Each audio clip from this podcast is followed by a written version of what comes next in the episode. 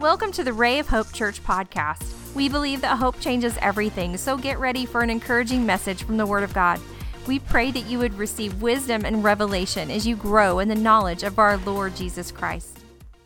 Yeah, guys, go ahead and stand up with me. If you'd open up your Bibles, we are going to start at Proverbs chapter 14, verse 14. I'm glad you're here this morning. You sure do look pretty this morning. Isn't the weather beautiful? Only in Oklahoma, 115 a couple days ago threw a pool party yesterday for some of my daughter's friends, and the water was warmer than the outside. It was nuts. And those little dudes, man, they just jumped in there. They went to town. They didn't care. Us adults, no, we're good. We're good. We're going to cook hot dogs and watch y'all jump in the water. That's what we're going to do. I'm going to squirt you with water on occasion. But, uh, but we do certainly welcome you and we appreciate the weather. Um, Proverbs chapter 14, verse 14. The backslider in heart will be filled with the fruit of his ways, and a good man will be filled with the fruit of his ways. Father, our heart is bowed to you. Speak to our hearts, we pray. You are awesome. In the mighty name of Jesus Christ, everyone says, Amen. Amen. You may be seated. Wave at your neighbor, let them know you're glad that they are here. Thank you so much for joining us by whatever device you're streaming by and know that you're important and we love you. I asked for permission to do this so I wouldn't catch anybody off guard, but I got a text from my friend today. And today is the fifth anniversary of Dow Panel's funeral. We celebrated his homegoing. And Cheryl, would you stand up here and your beautiful daughter Lisa there? Can we give them a round of applause? We want to honor them. And we love them so very, very much. Yes. Dow Panel was an amazing man. Can I get an amen on that? For you guys that don't know him, he was a wonderful, wonderful pastor here. Did many, many things in the community, many, many things with people in the church. Just loved Jesus, loved his family, loved people, had uh, uh, just an unreal ability to connect with people.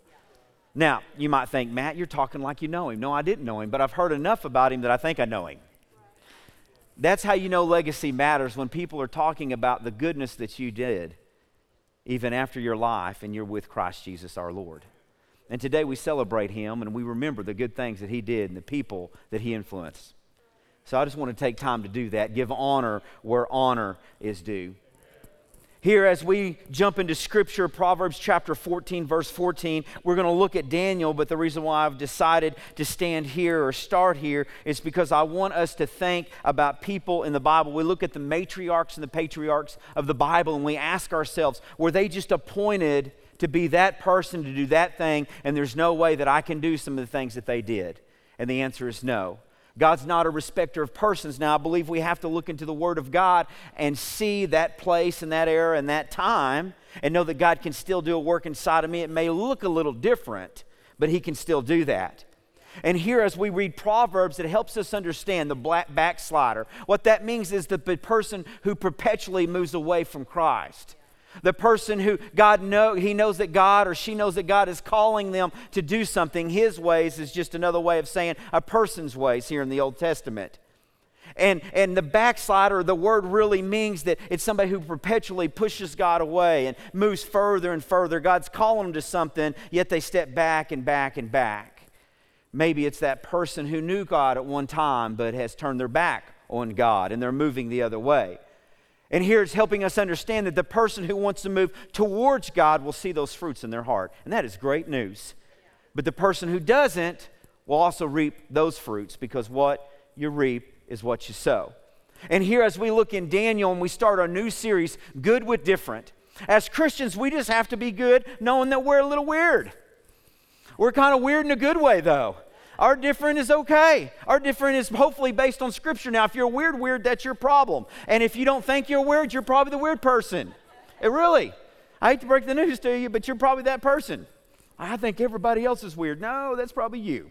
You can't carry lightsabers into Walmart dressed like Yoda, okay? Not always good. Not always good. I'm kidding. I know some of you guys are Star Wars fans. I'm kidding. Not always good. But here we have to be good with different in our life. That God has called us to a life that is different than the world. We look different, we speak different, we act different, we raise our kids different, our family lives are different than from what the world. We conduct business different. And we don't just pray to the universe, we pray to a specific God, Jesus Christ, and He hears our prayers. We're different. And that's exciting news. And as I was reading about Daniel here, I was thinking, what made him so different? And I, it's interesting because he was just good with it. He didn't change according to culture. Right now, what I see happening, with all due respect to the church as a holistic approach across America, particularly, is it's looking more and more like the world. And I challenge anybody as they get into a church, does it look like the world? Does it just appease people and things like that? Or is the Word of God preached? Conviction falls, lives are changed. Christians are brought closer to the cross, closer to their Lord and Savior Jesus Christ. Daniel lived a life that caused those things to happen despite a culture that was counter what we would consider Christian. It was counter and he did some things that are very, very important. So, Daniel chapter 1, verse 8. Now, I'm going to preach this like I feel it. So, if I get a little preachy, just forgive me up front. But I'm going to preach kind of like I feel this morning. Daniel chapter 1, verse 8.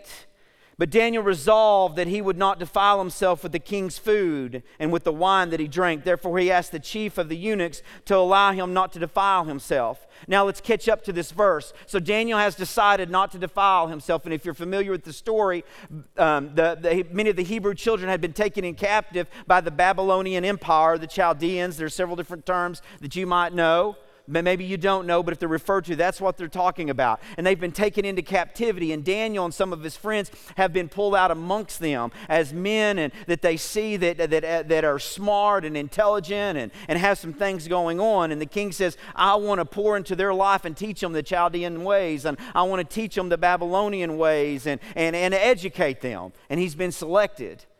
And he's been selected to come into the king's palace and, and be a part of that group. But he has an issue because internally it's not about prestige, it's not about more stuff for him. He's made a consecrated life to God and he's made up his mind that he will not defile himself. And as Christians, we have to make up our mind as culture challenges us, as culture changes, and we know it's going to wax worse and worse, that we have to make up our mind that as we stand before God, we will not defile ourselves with the ways of culture. If it doesn't line up with the Word of God, we are not willing to accept it. Now, that doesn't mean we can be nasty and hated and, and show hatred. Jesus never did that. Matter of fact, that's the reason why he was hated because he was so full of his Father God that he would walk into towns and heal them all, and people didn't understand that. And they would respond in violent ways, they would respond in ways that would push him out. And in Daniel, what made Daniel so different? Daniel chapter 1, verse 19, it says this that none was found like Daniel. What made Daniel so different? Why would the scripture record this? This is the holy writ that we base our life off of. Thousands and thousands of years of stories, yet there's one man named Daniel that was caught up in his era and time. And what was written is there was none like him. Oh God, that as Christians we could live a life where people could look at Ray of Hope, could look at our families and say, they're different. I have a hard time finding people like that because they're consecrated to the Lord. And there is coming a time when we'll have to make those hard decisions. Now, come on now, don't get quiet on me here. I ain't gonna be, I ain't gonna be too mean here. We're gonna have to curl up our toes a little bit though. Okay, God already been stepping on mine all week, so don't feel like you're alone here. But Daniel here, there was none like Daniel. And many times we think being relevant in culture is we have to look like it, we have to smell like it, we have to act like it, and that is not true to be relevant in culture, we have to learn how to address culture, how to answer uh, questions, and not back down from it. And know that we have the source of the authority of the Word of God. We have the Holy Spirit in our life, and we have Jesus Christ in our hearts. To be relevant in culture is to be able to address it and communicate with it. The, the, the, amazing thing about the blessing of God is that despite culture trying to push us out and push out Christian ways, that we still excel and we gain more influence and we gain more ground. And people from the outside look out and say, We've done everything that we possibly can to ruin your life, except for you continue to excel. I know because it's the blessing of God on our life. It's nothing that we've done. And we look into the story and we peer into Daniel's story, and that's exactly what happens. He was good with being different, he was good with not being like culture. And there are some things that we see. First thing that I want to talk about quickly is he avoided some snares. Now, snares is just a fancy word for traps, but he avoided some snares in his life. And snares are spoken throughout the Bible. In Psalms 142, David is in a cave and he's running for his life. Now, this is King David. And he begins to write this psalm. And you know how David writes psalms. David writes psalms like, Oh God, where are you? I've lost you. I feel like the world is against me. Ah! And then towards the end of the psalm, he's like, But I know you're still good, so I'm just going to trust you. Let's go. That's how, that's how he writes the psalm. No different here. He starts out, God, I feel like everybody's forsaken me. Where are you at? They want to kill me. And then towards the last of the psalm, he's like, But you are my portion, you are my refuge. You are, you know, I wonder if he's clapping in the cave like I'm doing. You know, I don't know. Maybe getting some rhythm, which is not what I have. Bad, I know. But David, towards the end of the psalm, he does that. But right there in the middle, he does something very peculiar. He says, But men have laid snares for me, and I need your help, God. You know, many times in our world that we live in, culture, people who are not Christian cannot wait to see a Christian trip and fall and will even lay snares out before them. You know how it works out. Your compadres at the job that you work at begin to pull you into a joke that you don't need to be in, begin to pull you into a conversation that you know you shouldn't be, begin to show you some things. Maybe it's, it's with extended family members and they do things that get on your nerves to see if you won't bust a gasket and, and get angry. And then they can say, See, whoa, come on now. But snares are very, very real. We know in 1 Timothy, Paul looks at his young protege and says, Hey, there's going to be some snares. And he picks out two people groups. He says, Listen, there's going to be some snares laid for people in leadership by the enemy, by the world, and by man. Why would snares be laid for leadership? Because they know if they can bring down the leader, there's a lot more that falls. If you can bring down the man of his household, it seems like the wife and the children fall too. Come on now. You can take down businesses and different things like that by taking down leaders. You shoot the pastor, man, there's a lot of stuff that can happen. There's a lot of temptation there, and they lay out snares. And Timothy, he's writing to Timothy, say, "Listen now, you can't do that." But he also talks about the rich. Now we also have to have a, a scheme of this, because in America, people who even live on welfare is richer than most of the world. So it's matter. So you might look across the. Well, I don't have the means of them. Yeah, but what are you doing with the means that you have? Because there's snares laid out to pull us away and get our hearts away from Christ. And here we see that he writes again in 2 Timothy. He writes in 2 Timothy chapter 2, 26. He says, Now, Timothy, you're going to have some opponents. Oh, this is when it really doesn't get fun. He said, You're going to have some opponents that's going to come up against you and they're going to lay snares for you. And they're going to try to entrap you and take you away from what God has called you to do, and you have to fight it. Now, this is the hard thing about an opponent is that sometimes your opponents can be your Christian brothers and sisters. Because we're not perfect, and sometimes we can be influenced by spirits that we don't need to be influenced by. Jesus is walking out of the city of Samaria that's just rejected him. Peter looks at him and says, Let's firebomb the whole city and they'll remember you. This is the question that Jesus asked Peter What spirit are you in? Or you don't know the spirit that you're in. He says, I didn't come to destroy life, I came that people may have life. Paul writes to Timothy, and he says, Listen, there's going to be some snares laid for you. There's going to be some opponents that you're going to have. You better be ready for some opposition. They can't wait to bring you down. And we look into Scripture and we see that with Timothy because he's always concerned about, it looks like to me, he's concerned about his youth and where he came from and different things. If you really read the writings of Paul, Paul addresses some of that stuff. And you and I are no different. We have some snares that we face. And as I look at Daniel, the first snare that I really see here is the snare of splurge. Daniel has an opportunity to be caught in the trap of splurging. It's whenever you should have only ate one donut and you ate a dozen donuts. Splurging. You go to Walmart and you mean you spend $50 and you come out and you have a whole basket full of stuff and you don't know what you had, but you had a really good time. You know what I mean? You splurged. Okay, we're not talking about going to we're not talking about going to Braum's and getting whipped cream, okay, instead of just chocolate all right, on your, on your sundae. That's not what splurge is. Here in Daniel chapter 1, verse 8, it says, But Daniel restored that he, uh, Daniel resolved that he would not defile himself with the king's food and wine that he drank. He had an opportunity to live it up, man. I'm going to go into the king's palace and be a part of that, and it's on the king's bill, and I can drink and eat whatever I wanted to. And they were trying to ensnare him into that trap. And he looked at him and said, I will not fall for that trap. I have resolved in my heart that I will not fall for indulgence, for splurging.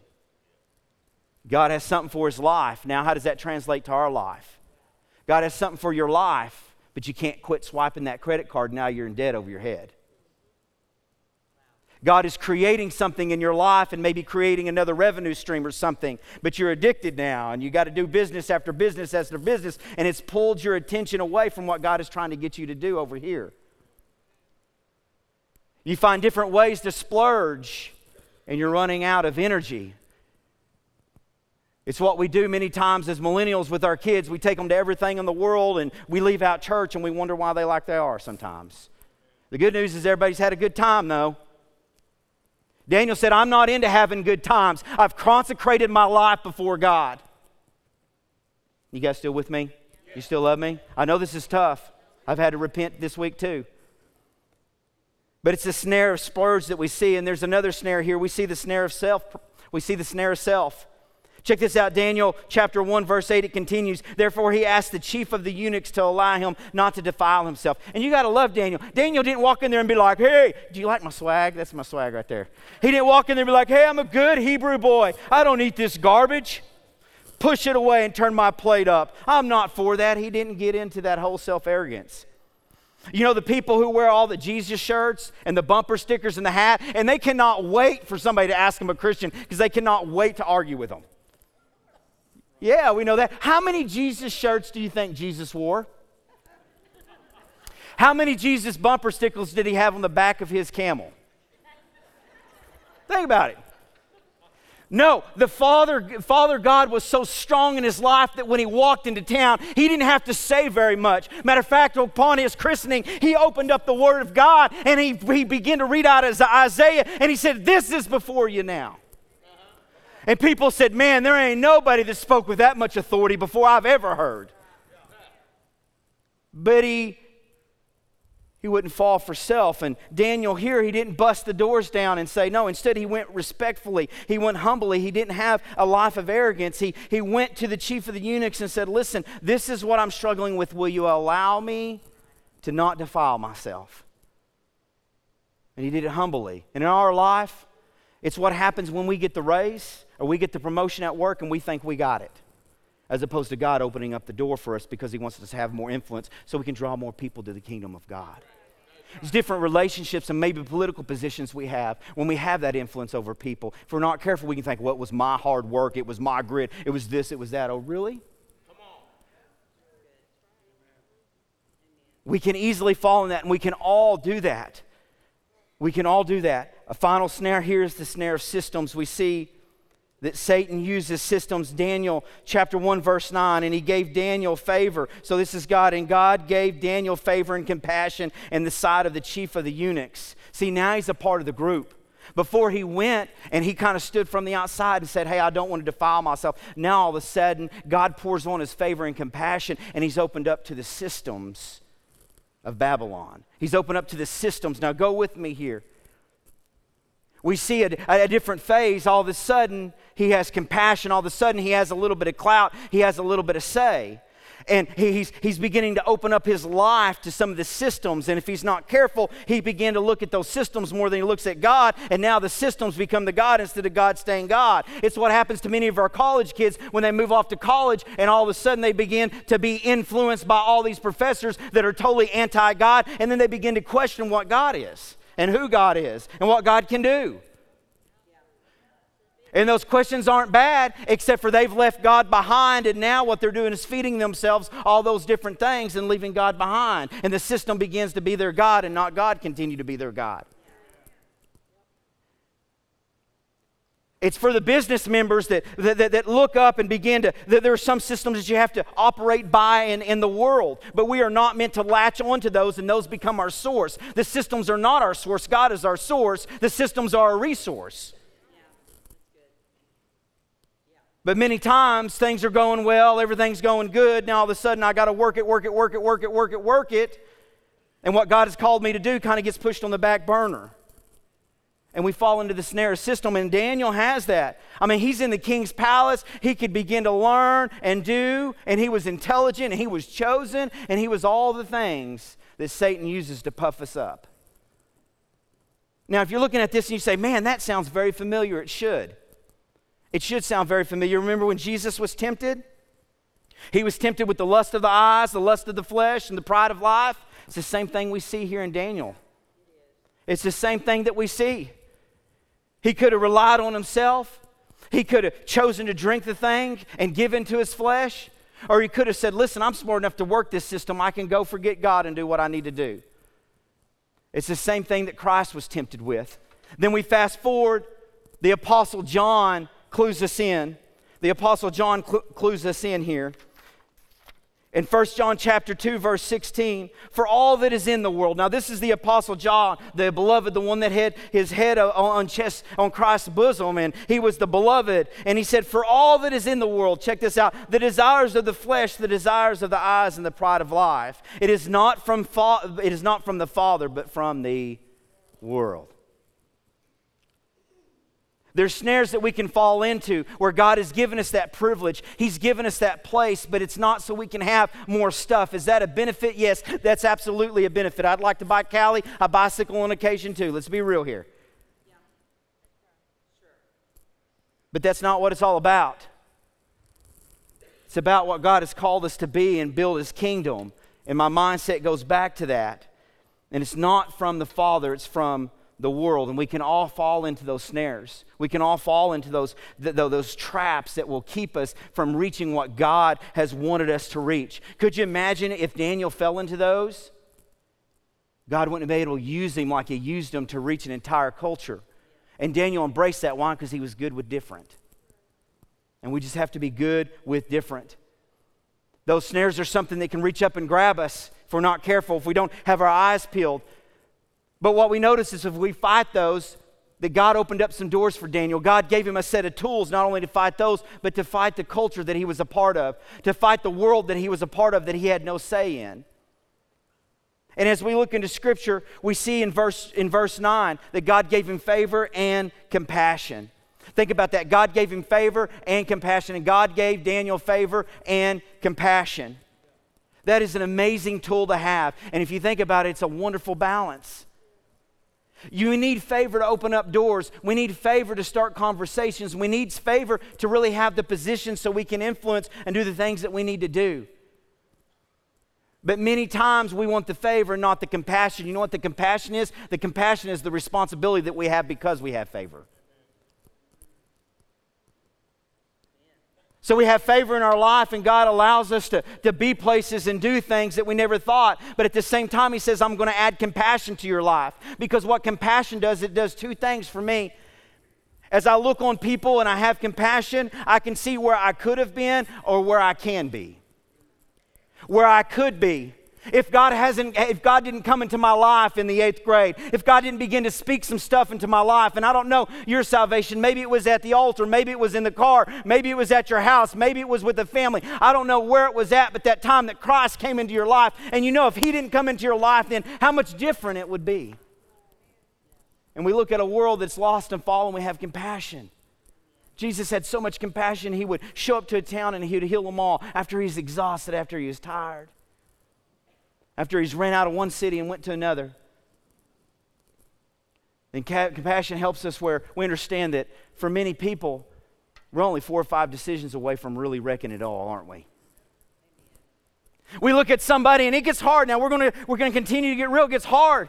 And we, we kind of get judgy, don't we? So my wife says to me, she goes, Sometimes you're just judgy. I'm like, we got to make a judgment call on occasion.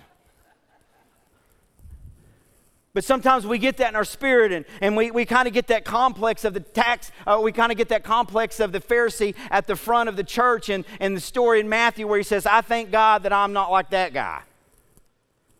And we don't have compassion. And compassion moves us where we realize that God, has it not been for the grace, has it not been for, had it not been for the Holy Spirit speaking to me and showing me that things are wrong before I went there and did that, God gripped my heart and gave me conviction. Had it not been for those things, I could be in a million different places and none of them are good. Favor and compassion is the balance. But he also goes on, he gives them what? Verse 17. He gave them the learning and skill in literature. He gave them the reality that they could gain and retain knowledge. I mean, what a wonderful skill. In our culture today, knowledge is so easy to gain. It's so easy to gain. That's what it means by, by gain and retain knowledge. That they not only could understand and have skill, but they also had this thing called wisdom too. Very important. Wisdom is the application of knowledge. You know, it's great to have knowledge, but you can say the wrong thing, or you, excuse me, you can say the right thing at the wrong time, and you can say the right thing to the wrong person. Oh my goodness, that can get you in all kinds of, of trouble. And you find yourself in a place where we have to have wisdom. I mean, we can almost Google anything and figure out how to do it. This morning, early on, I was messing with the garage door. So I watched a one minute YouTube video. and Now I'm a garage door expert. You didn't know that, did you? Yeah, I watched a minute video. What else do I got to do? Yeah, I'm a spurt, man. I'm a spurt. Well, in our life, in our culture, that's how it happens sometimes. We have the ability to gain the knowledge, but if we don't have the wisdom, and here we see that God gave them the tools, the wisdom to be able to handle the knowledge. So they could study the matriarchs and the patriarchs of their society. They could understand the systems and they could study everything that happened. And then God gave them the wisdom to navigate that so that they can become influential in their country, uh, in their culture. And they could be good with being different. They could go pray, they could go, Daniel could do the things that he needs to do, but God granted him wisdom. A wisdom that surpassed many, many, uh, surpassed everybody really at the time. There was no one like Daniel. And finally, we see a supernatural gift that Daniel had. Daniel chapter 1, verse 17 Daniel had understanding in all visions and dreams. Think about that. What a supernatural gift that he had in all visions and dreams. You know what we have? We have the Holy Spirit that wants to be turned loose in our life. And we shouldn't be scared of the Holy Spirit and the gifts that the Holy Spirit gives us.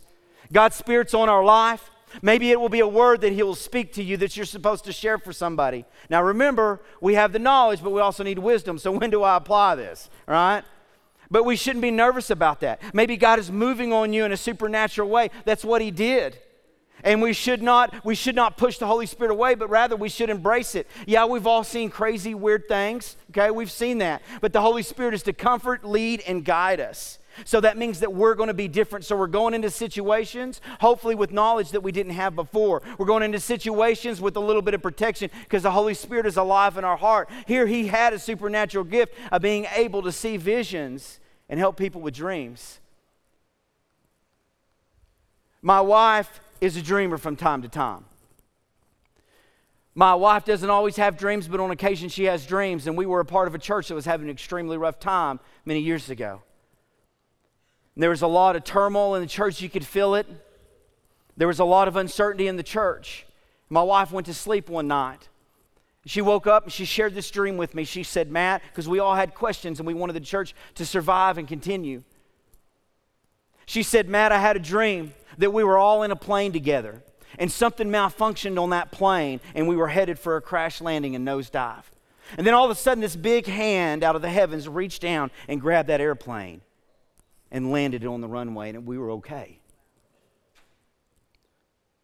And I was thinking about that the other day. And it sounds absurd. It sounds absurd to people who don't understand it, but they don't have the Holy Spirit that works in their life that reveals things. The supernatural gift of the Holy Spirit. And if yours is love, you work love. If it's patience, if it's kindness, whatever the fruit of it is or whatever the gift of it is, you work it and rely on God to continue to use it in your life because He wants to. But Matt, that's going to make me different. Good, because we're good with different. We're good with different. To be extremely effective in our culture and what God has called us to do, we have to be good with different. There's three things that Daniel brought to the table, and this is where I end for you guys today. Three things that Daniel brought to the table. Because remember, our actions make God move. If we look through scripture, we hear things like this. One of the famous verses, Second Chronicles 7:14. If my people, so if my people do something, I'm going to do something. James chapter 4 says, If you humble yourselves, he will exalt you. Matthew chapter 23, verse 12 says, Whoever humbles themselves will be exalted. So God's movement is based off of our faith and action. So God wants to move on our behalf and do things. You notice that everything that we read in Daniel, it didn't happen until after Daniel began to move. He made up his mind he wasn't going to defile himself. He went to the eunuch and then the compassion and favor came. He began to see visions and all these things after he began to move and what God told him to move. And there's some things that he did. First thing that I see that he did, he had a willingness to learn. He had a willingness to learn the culture. Now, there's a difference between allowing the culture to become God and a willingness to learn the culture. How can we act? How can we activate ourselves? How can we move? We shouldn't be so scared of the culture. Should it repulse us sometimes? I hope so, because some of the things in culture is a debauchery before God, and it should. But it doesn't give us any right to be hateful or angry or mean. But at the same time, it doesn't give us any right uh, to, to do everything. I was speaking to some graduates the other day, and I said the worst advice that's been given to graduates is you're about to go to college or tech school or whatever you're about to do, try everything. I said that's the most dumb advice you could get. Don't try everything. A, there's not enough of you to go around. B, half the stuff you're going to try is going to ruin your life. Don't try everything. So, us willing to learn culture doesn't give us the right to go out there and, and do whatever we want to, but we have to have a willingness to learn. We have to have a willingness to be influenced by the Holy Spirit and say, God, I'm sitting at the table, teach me, speak to me, show me. He also had a willingness to endure. Oh, can you imagine? For 10 days, he said, Listen, I'm not going to defile myself. And he made a deal with the eunuch. He said, Listen, for 10 days, I'm going to eat water and vegetables. And then at the end of the 10 days, we'll see which one is better. Hey, if you've gone any length of fasting at all, you know how difficult that is. And let's put this in perspective. Daniel comes in. Every day he's faced with the choice wine and the choice meat, yet he chooses water and vegetables for 10 days. That's endurance. A couple days ago, or I say a couple weeks ago, I was fasting for some stuff. And if you've ever fasted, you know you kind of seclude yourself. You kind of get separate because it seems like every food that you've never smelled before, you get to smell that week or three days or whatever it is. You know what I'm talking about? You can smell stuff. You smell water. I mean, it's crazy. Okay? And I was fasting a while back, and I kind of pulled back and was doing my stuff, and I had to go to, to, um, to Hobby Lobby for something. I thought, how bad could this be? I'm just going to go to Hobby Lobby. Worst they have is a candy aisle. It'll be okay. I got a call on the way there, and Miss Lakita said, Hey, Matt, I need you to get me something from Sam's. Ooh. Sam's is really a bakery with really good snacks. And they have the dollar hot dogs that are like a dollar fifty in a drink, and the big piece of pizza. And you don't think about these things until you have to walk in Sam's and you haven't eaten in a couple days. And $3 is really cheap for a big piece of pizza. And I'm like, oh, God, I will not defile myself. You know? but if you've ever done that, imagine his situation. He has this endurance that he digs deep. And he begins to say, Listen, for 10 days I will do this. And then imagine this that they were so impressed that everybody did it. So for the next three years, he had to do it. Oh, man, some of us, a jelly donut that big will whip us all over the auditorium, man. But he had this uncanny ability to have endurance, and you and I must have endurance that we have made up our mind that there will be things that we will do to honor God.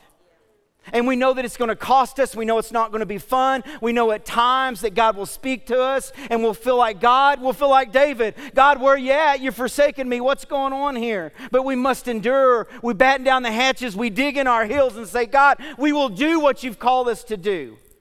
And then what we'll begin to see is we'll begin to reap where we won't get caught up in the snares.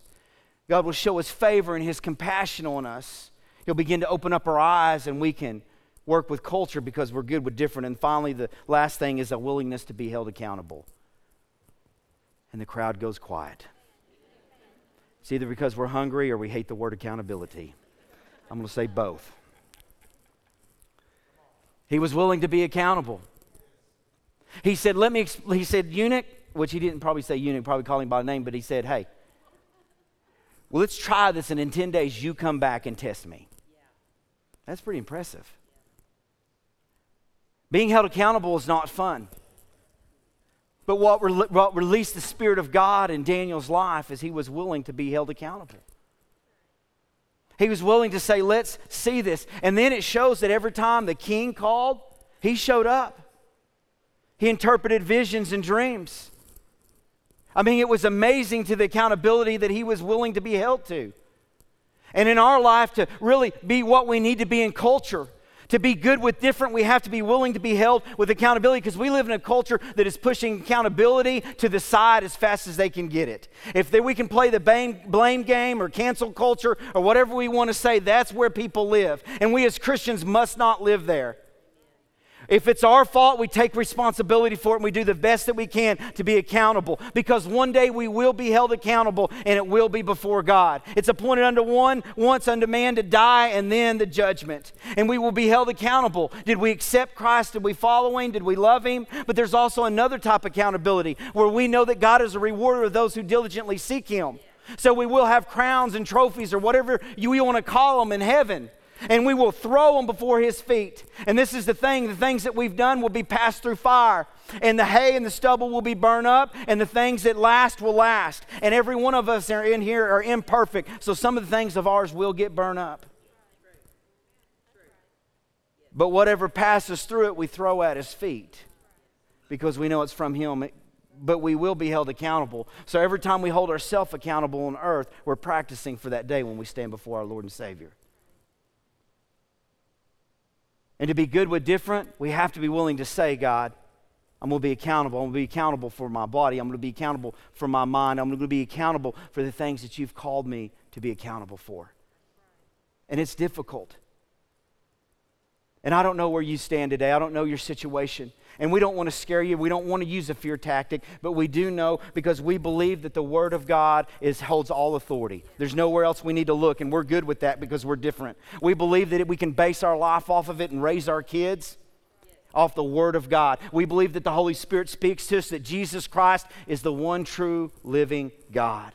Supreme sacrifice for our sins. That's different thinking. You're right, and we're good with it. And if you're in the place this morning, or you're on the other side of the camera and you say, I haven't made that decision to really follow Christ, I haven't made that decision. And on that day when He asks and holds me accountable, I won't be able to say, Yes, we can fix that today. Today can be your day. Can day be, can day, today can be the day where you ask Christ into your heart and you make Him Lord of your life.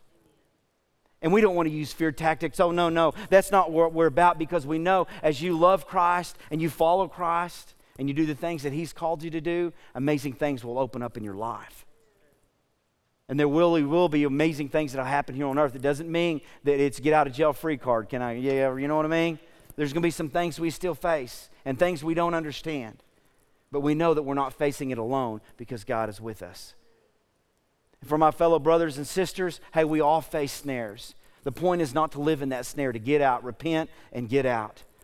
We all face things that God is using us and we're kind of scared to jump out and do. But if we will allow God to place the tools in our life and then use those tools, we can be extremely effective in the culture that we're seeing. Then ultimately, God, what are you calling me to bring to the table? What are you asking me to bring? And I want to make sure that I bring that. Would you bow with me? We are so thankful you joined us today. We would love to hear from you at rayofhopepodcast at gmail.com. Let us know how you were encouraged and how we can pray for you. Remember, Christ in you is the hope of glory, and hope changes everything.